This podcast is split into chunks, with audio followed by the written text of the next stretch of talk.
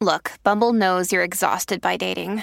All the must not take yourself too seriously and 6 1 since that matters. And what do I even say other than hey? well, that's why they're introducing an all new Bumble with exciting features to make compatibility easier, starting the chat better, and dating safer. They've changed, so you don't have to. Download the new Bumble now.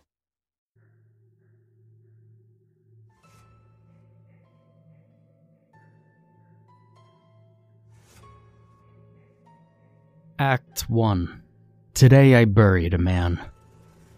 I'm the toll man. I sit in this lonely desert toll booth and collect the tolls from people who pass by. When it is quiet in the night, I hear the voices of people arguing, but no one is near. I can see for two miles to the west over the hot white sand, and to the east is a dune. I sit in my lonely booth and collect the tolls. Today, someone approached my booth.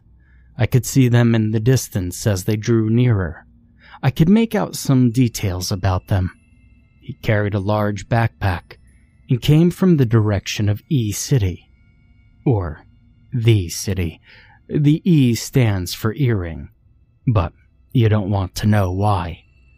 The city is a violent place.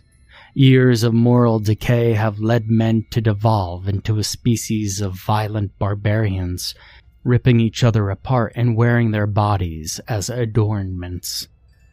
I left the violent, violent city a long time ago. This man approached my booth today, and I could see he had walked a long way. He had a scarf around his face to keep the sand out, and shades over his eyes. He looked wary but strong. His gait was sound, and each footstep seemed to happen on purpose. As this man drew nearer to my booth, he pulled down his scarf to speak to me. And then he fell down dead. I exited my booth through its only door in the rear and circled around to the man. He lay there on his face, dead as the sand that surrounds him. I studied the scene for several minutes, attempting to decipher what had happened to him. With no sound answers, I dragged the man behind the dune to the east. It's only several hundred yards to the rear of the dune, and I tucked him back there and put him near the others. This was not the first time this happened. In fact, for the past several years, this has been happening. I will see someone or group of people, even whole families, approaching from the west, coming to pay their tolls, and they bridge the distance between the horizon and my booth and then fall down dead. I then take them behind the dune to Hinnom. That's what I nickname the place. The Valley of Hinnom. It's really not a valley. I cannot figure out what causes it. I've searched the area around my booth and had found nothing strange to speak of. But the problem is, I cannot leave my booth for too long. It's just a weird thing of mine. When I finished putting the man back behind the dune, I scurried back to my booth. I never look at the bodies, and I never leave the booth for too long. Act 2 The day my father showed me his booth. It was the morning of my 17th birthday when my father came into my room early in the morning and stirred me from my sleep. He smiled as I resisted his invitation to emerge from my dreams. You're 17 today, my son, he said with his gentle whisper. You're a man. I moaned into my pillows, unwilling to rise. Today you will work with me. This caught my attention. I remember, for I had always wanted to see my father's booth. He was a city tollman. It was an entirely different career to work a booth in the city. The city was violent and barbaric. The men had abandoned their roles as humans and taken up animalistic identities. Men wore other men's intestines as necklaces and used their shriveled, shriveled organs as coin purses. I'd never been to my father's booth before, for it was in the center of the city. He was one of the few men brave enough to face the city and continue to do his job, despite the enormous risk. We lived on the outskirts of E City, where people are relatively safe, but still within the dangers of the metropolis. My father and I sat on the train that took us into the city. He was a large man whose figure commanded respect, though he was a warm and generous soul. As I sat in the seat by him, he asked me about my schoolwork and my interests. He asked what I had been reading and the friends I had been spending time with. The train ride went by quickly, and soon we were walking through the streets to my father's booth. He walked near me as we strode through the ghetto. On the train, he had told me not to look around once we exited the train car, not to make eye contact. Everyone you see today has murdered people, he stated with dire gravity and that's why they're still alive. We entered a heavy metal door that seemed to have been misplaced in a grimy alley. It opened to a rusty, rusty staircase that echoed up and down the metallic corridor, paint peeling off everything. I followed my father down about a dozen flights of stairs to another drab looking door. He pressed it open into the bowels of the city. We were several stories underground, where the most animalistic of men dwelt. There were those fearful of the sunlight, addicted to tranks and hogs, and unwilling to make use of language. They would shriek or mutter nonsense to themselves in place of words, and many had never heard such a language spoken. They were animals given over to maddening darkness. And this is why I admired my father. Few men were willing to collect the tolls from beings such as these. My father looked back at me and gave me a small smile. Almost there, he assured me. I could see his booth now. It was on the side of one of the roads that ran through the underground. As I walked, I saw motion in my periphery, darting behind a pillar or diving under a dumpster though I did not catch a direct look at the underground men. We stopped before the door of the booth, and my father sorted through his keys, whistling as he found the one that fit the handle. He flicked on the light switch as we entered the booth, and the buzzing fluorescent bulb sputtered out light before catching its consistent homeostatic buzz. Still whistling, my father slid open the window of his narrow booth and pulled the seat next to his for me, and I sat near him. And it was glorious. I was 17 and sitting in a toll booth with my father in the city. Act 3 Today I buried a woman. It was three days ago when the scarfed man fell down before my booth.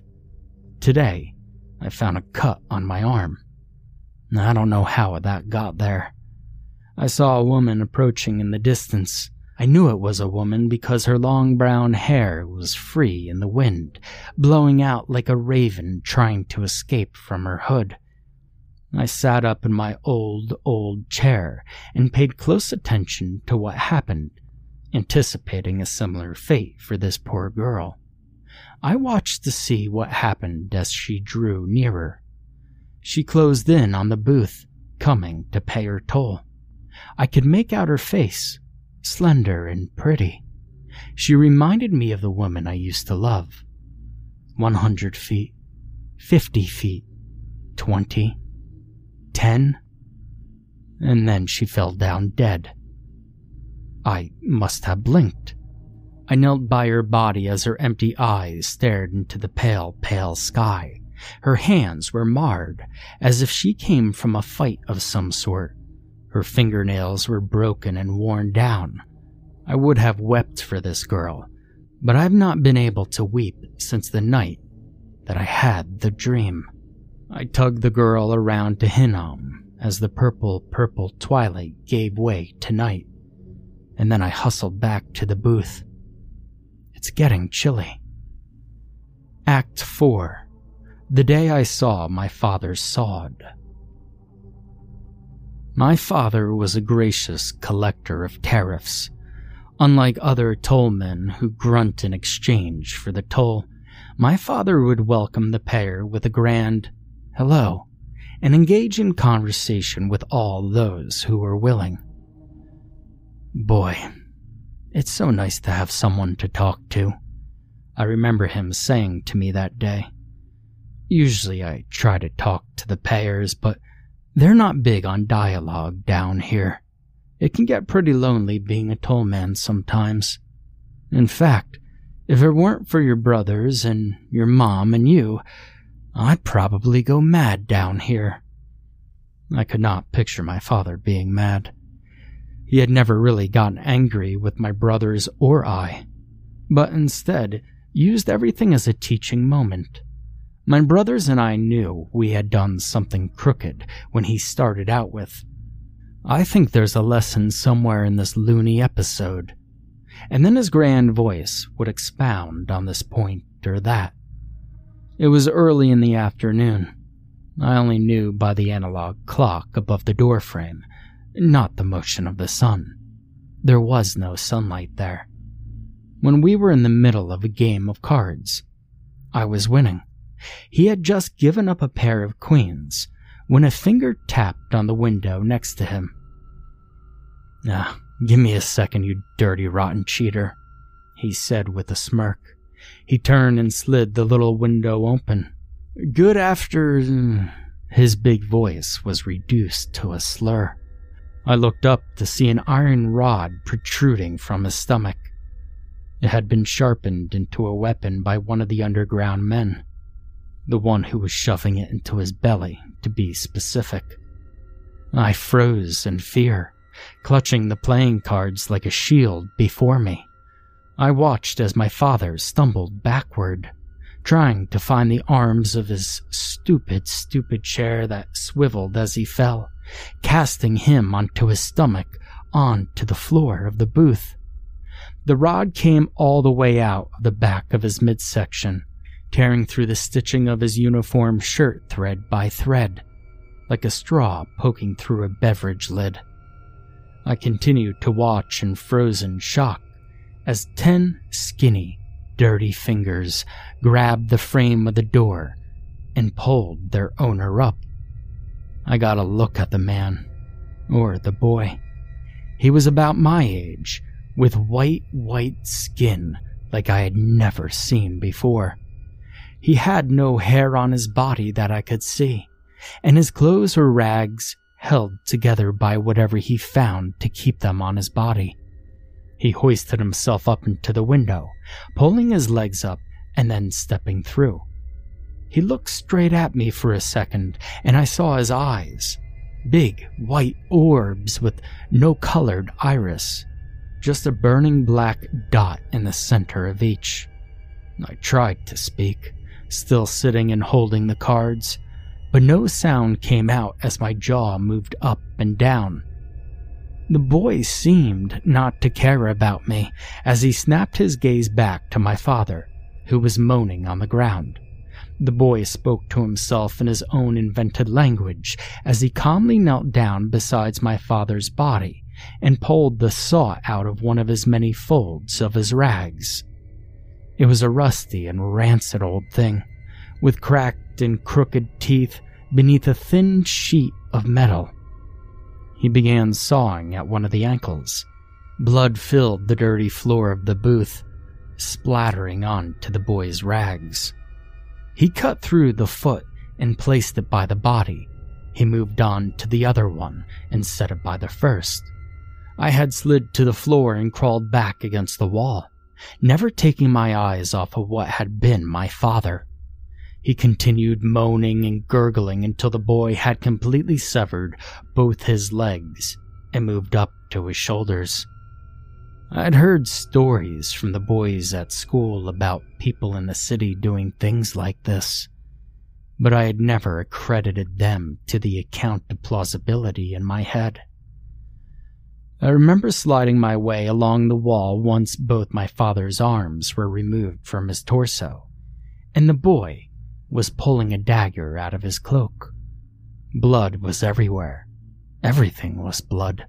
There was no distinction between this object and the other, because it was all blood. Fleshy tissue lay about the floor, soaked in blood, and the boy leaned once more over my father's torso. He put the blade into the stomach, and I turned and floundered for the door. I realized that even as I fumbled with the knob, I smeared my father's blood about the handle. I don't know how or when it had gotten on me, but I later realized I too was covered in it. I made it out the door, tripped down the step, and stumbled back towards the stairs we had come down. And then my memory goes blank. And I never went home again. I wanted to be as far from that city as possible. I know I became a toll man in the desert, but I honestly have no recollection of the process. Act 5 Today I ran from my booth. Today began the same way as many before it. I was in my booth waiting for someone to pass by, so I may collect their toll, or maybe figure out why people walk up to my booth and fall down dead.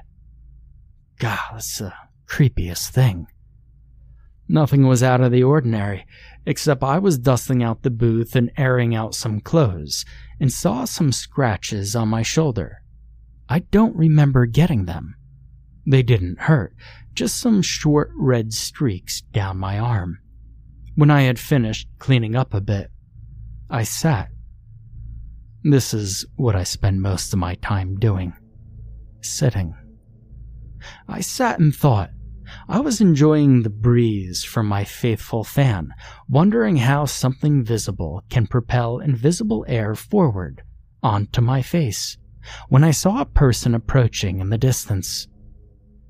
They always seem to march on the horizon and slowly grow in size until they're about a hundred yards from me. I watched this play out once more, but when the person reached that point of descent from the horizon, something was pointedly different. I stood up and ran out of my booth. Act 6 The Days I Was in Love. Five years ago, a woman came to my booth. I saw her approaching from the horizon and thought nothing of it. I slid my window open and held out my hand, and rather than put her tariff in it, she shook it.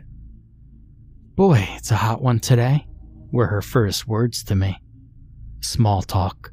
We were in the desert. Of course it was a hot one. I remember that she wore baggy traveler's pants, a tough canvas jacket, and a scarf around her head. She had long brown hair with a gentle wave in it that made her head seem like a waterfall of bustling liquid chocolate. She was beautiful. She proceeded to ask me what it's like sitting in the desert booth all day. I listed off a few niceties, but I seemed to be boring her. No, What's it really like sitting in here all day, every day? She cut in. What do you think about? Her eyes were not solid objects. They were liquid pools of laundry detergent, because that always seemed to be the richest shade of blue. She looked at me without blinking as we talked. Her head seemed to tilt forward whenever she listened, and the corners of her mouth dug back into her cheeks in a sly grin. She leaned against the booth, and I remember thinking about how strange it was since I sat two feet higher than her.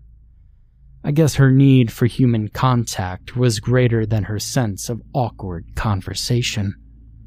And in time, I realized that she was lonely. And a while after that, I realized I had been lonely too. We were two lonesome souls who found each other at a desert toll booth. That first day, she leaned on my booth talking to me until the sun sank below the sand. I invited her into the booth for the night, and she stayed.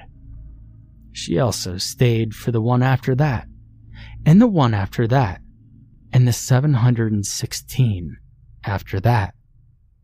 She loved to talk, telling me about sad stories of her childhood on the outskirts of the city. We realized we had probably seen each other at least twice when we were kids. She shared her thoughts about the world, about the desert, about the road. She showed me her grandmother's old silver ring, which she kept on her right finger and never removed. Her heart poured forth her weaknesses and exposed her desire for a home built in the heart of those that she loves, if not in a geographic location. I told her, I can be your home. Almost more than she loved to share, she loved to listen. I told her about my father, what a great man he was, and that he didn't deserve to die out of everyone in the city. He did not deserve to die. I never told her how it happened, though, or that I had seen the whole thing. I would tell her about my lovely mother and my brothers and how I missed them all awfully. And she would sit and listen with that same head tilt, showing that she eagerly anticipated the next words to dribble from my lips. I loved her and she loved me. We would take walks around the booth beneath the effervescent ceiling of stars. She initially made fun of me for not wanting to stray too far from the booth. Come on, take a risk, you chicken. She elbowed me in the side, but after a few months, she too came to realize the importance of staying near the booth. And a few months after that, she didn't want to wander too far from it either. Act 7 Today, my mother got her wings. Although she was a bit more hunched over than I remember from years ago, my mother had the same unmistakable gait as the day I left home. She was quiet and gentle, the perfect companion to my father's eccentric warmth. She walked in a manner that was sure of what she did, though the age in her legs was now showing. For years, I've been watching people approach my booth and fall down dead outside of it. And for years, I have not felt compelled enough to try and find the cause or actively try to put an end to it. There was something cursed about the land around my booth, and I was not going to let my mother go near it. I ran out to her. I was running faster than I had since grade school on the playground. I waved my hands at her, desperately trying to stop her from coming any closer to the booth. I closed the gap between us. Seventy yards. Sixty yards. She stopped walking. I ran close enough to see her well wrinkled cheeks peeking out from behind her sunglasses. She seemed to be in good enough health thus far. I kept my eyes fixed on her, terrified that at any moment she could become the next victim to the jinxed place. Ivan began muttering under my breath, Don't fall down. Don't fall down. Don't you die on me. Don't. I ran to her as her sweet voice met my ears. Honey, what's the matter? I panted for breath. What are you running? Her voice turned into a gurgle, and she was dead on the ground.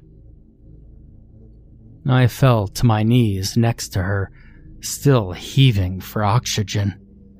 My chest burned like an angry squirrel was running around inside of it, clawing at my organs. This was the first time I had seen my mother since I was 17, and now her body lay dead before me.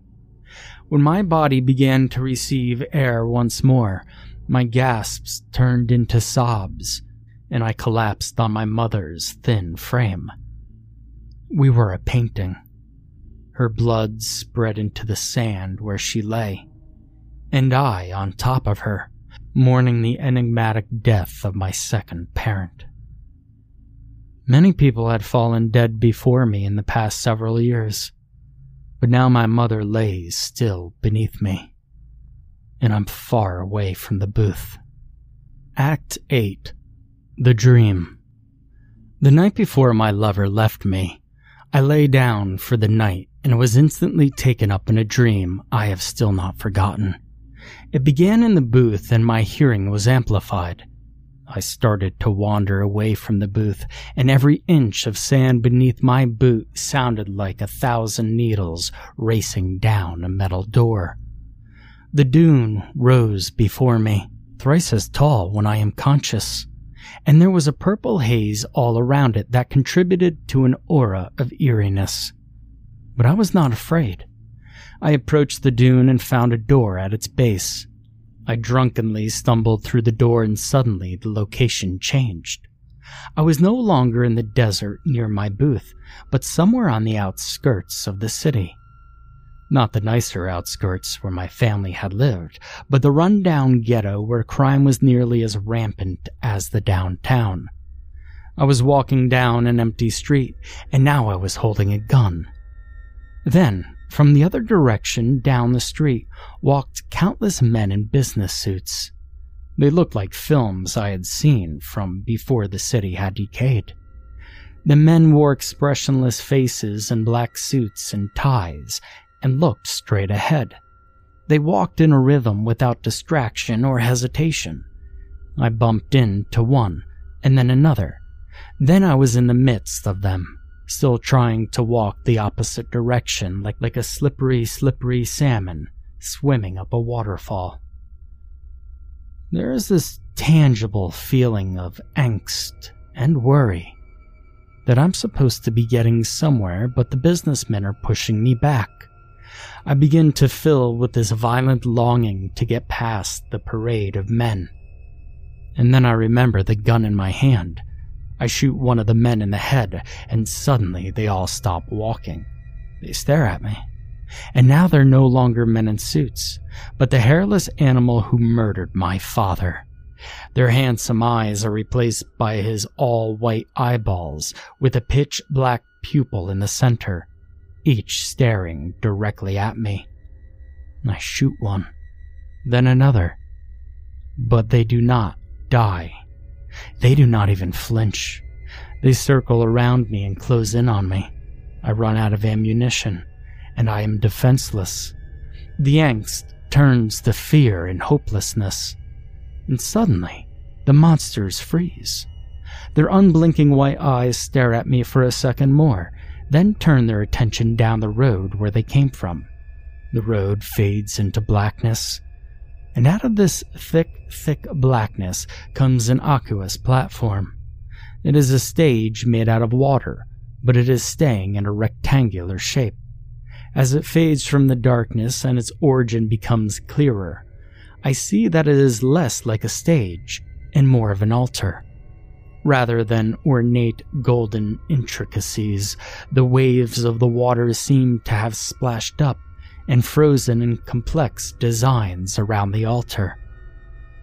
The white eyed creatures part before it, and I sense an invitation to ascend the blue steps and look at the object upon the altar. It is glowing.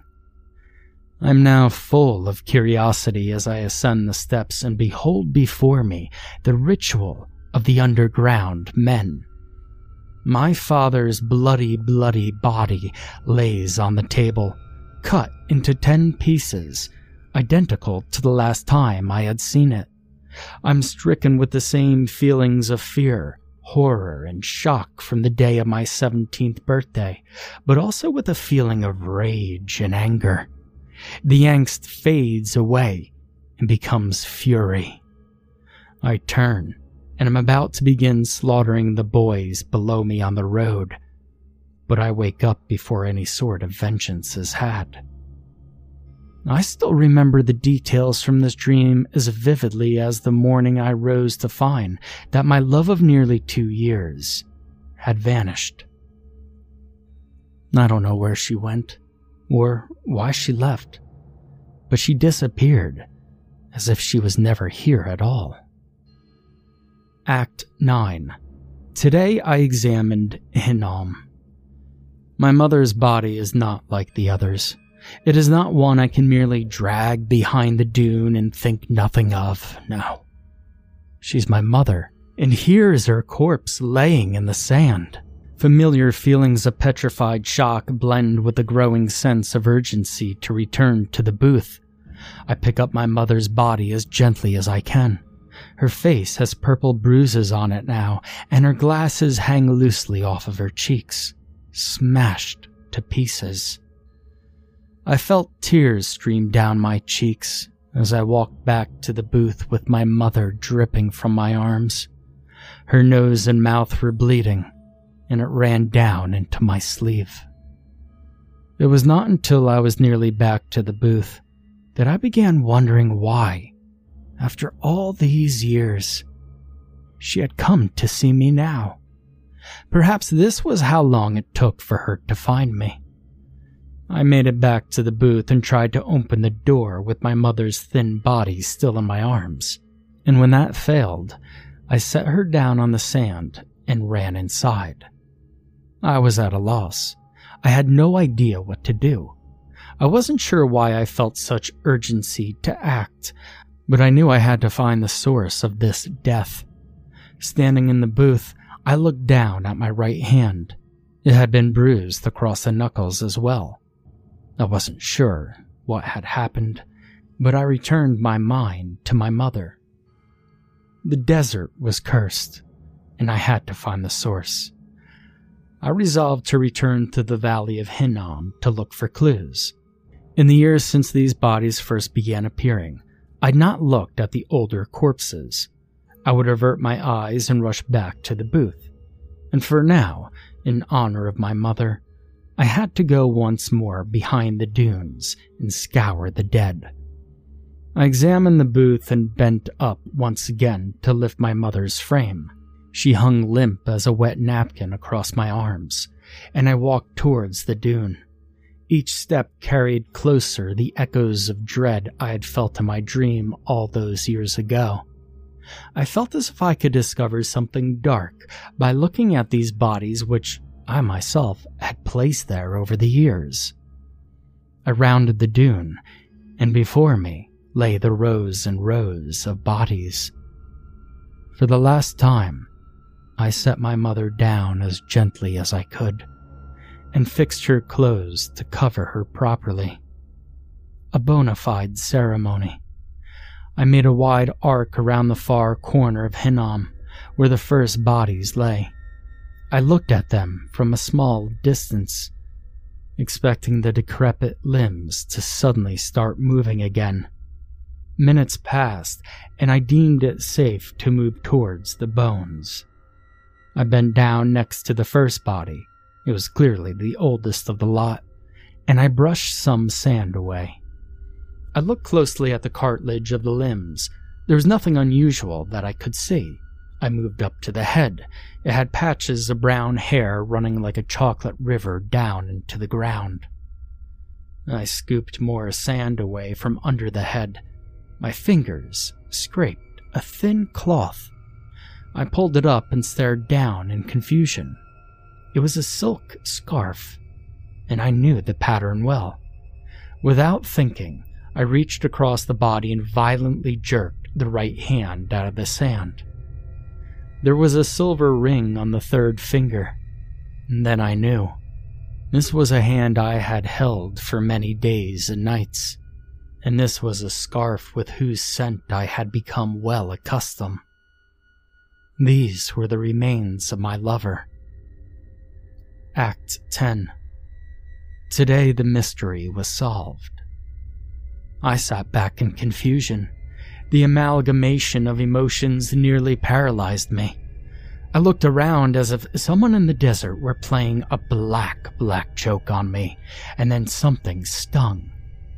As I rocked back onto my fists, a small, small streak of pain ran up my hand, and I remembered the mystery bruises on my knuckles and then the scratches on my shoulder and arm. Some pieces in my head began clicking together, and I walked back around to my mother's still body. I knelt down beside her and looked at the bruises on her face.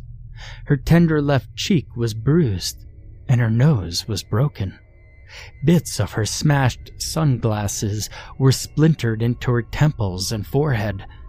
I looked once more at my now trembling hand. Could I have beaten my mother? My hands quivered more and more violently as the reality set in. Then the still dead hand of the woman laying next to her caught my attention. Her nails were scraped down to their beds, and she also had bruises on her face and body. Is that where the peculiar scratches on my arm came from? I pulled back my sleeve and realized that it was so. The woman had tried to defend herself with her bare hands against the crazed tollman in a flash of violent rage. I looked beyond and saw the same was true of the man next to her and the one beyond him. My whole body began seizing as I looked over the entire plot of bodies, hundreds laid neatly in rows. And I realized that I had killed them all. I dismissed the entire idea as madness. I would remember committing murder, wouldn't I? Then the dream comes to mind. I remember the emotion of waking up with the need for vengeance unfilled. I recall the bitter madness that set in as I choked my lover to death while she dreamed, and it all flooded back into my head. She never left. I had killed her. And ever since that morning, my brain flashes hot white for a moment while I kill these people coming to pay their tolls. The ground was not cursed, except by an insane tollman disturbed by his past and too much time alone in the vast, screaming hot desert. I am the curse. But now, I'm feeling itchy. I need to get back to the booth. Because people may soon be coming to pay their tolls.